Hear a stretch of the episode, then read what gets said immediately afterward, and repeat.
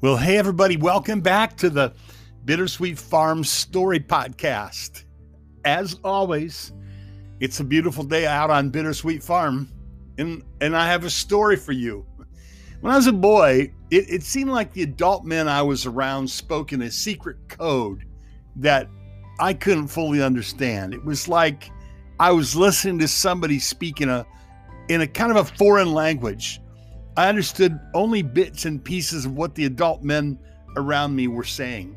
Mostly, I was left with a large hole of mystery in my heart about manhood, and I'd lie awake at night in my bed and I'd try to imagine what they meant by what they said.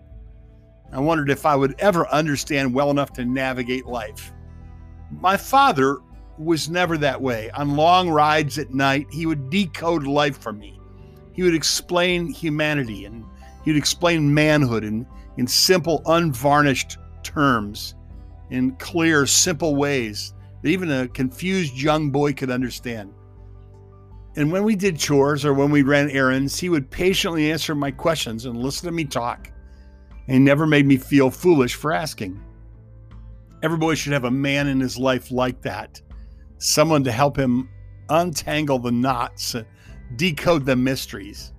James, the brother of Jesus, he said something like this If you have questions about life, ask God because He's a good father and He's very generous with His answers and He won't rebuke you for asking.